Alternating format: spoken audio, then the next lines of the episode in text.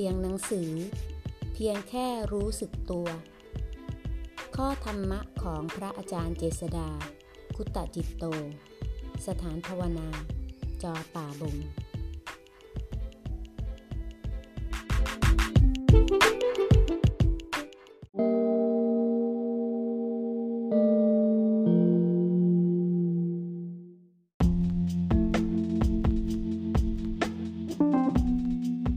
หน้า 186 เวลาภาวนานะ ไม่ต้องยกเอาธรรมะที่อ่านมาที่คิดได้เข้าไปด้วยหรอกนะ อ่านตรงไหนเข้าใจแล้วก็วางไว้ตรงนั้น จะต้องไปคิดอะไรมากมาย สมถะก็รู้อารมณ์เดียวไปเรื่อยๆ สบายๆ จนจิตแน่วแน่ และสงบตั้งมั่นในที่สุด วิปัสสนาก็ใช้จิตที่ตั้งมั่นนั้น คอยรู้ความเป็นไตรลักษณ์ของรูปนามเท่านั้นเอง ไม่ต้องไปคิดอะไรให้ซับซ้อนเลยนะ การที่คอยรู้สึกที่กายอยู่เรื่อยๆ จะช่วยให้ใจรู้ในปัจจุบันได้มากขึ้น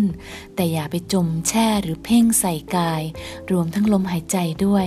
เพราะจิตจะนิ่งไปหมด ความปรุงแต่งก็ถูกระงับไป เพราะมาใส่ใจที่กายมากไป ไม่เป็นธรรมชาติ ที่ควรคือ รู้สึกได้เท่าที่รู้ ไม่จมแช่อยู่ทั้งนอกใน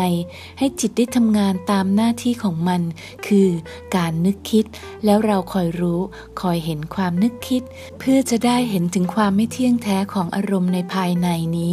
จึงมีโอกาสก้าวหน้าในธรรม เพราะเป็นการมองเห็นความจริง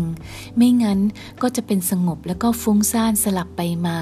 สงบก็ยินดี ฟุ้งซ่านก็ยินร้าย ขาดการเรียนรู้ความความจริงคือไตรลักษณ์